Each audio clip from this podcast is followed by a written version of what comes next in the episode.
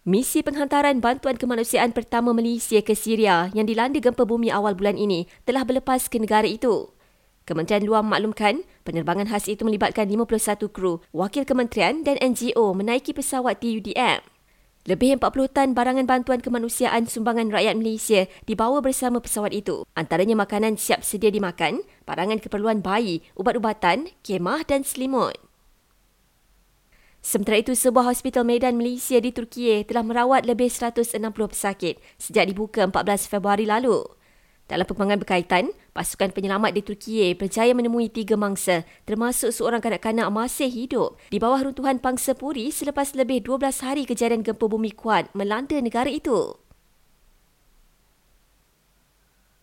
Para guru sokong penuh keputusan Kementerian Pendidikan mansuh sebarang bentuk pertandingan, sambutan atau majlis yang tidak beri impak besar terhadap pembelajaran murid dan hanya tambah beban tugas guru.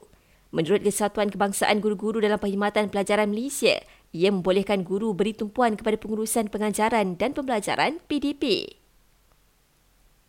Tan Sri Muhyiddin Yassin sahkan sudah dipanggil SPRM baru-baru ini untuk beri keterangan mengenai projek Jana Wibawa. Jelas bekas Perdana Menteri itu, kehadiran beliau hanya untuk menjawab beberapa soalan mengenai projek berkenaan, bukannya sebagai suspek.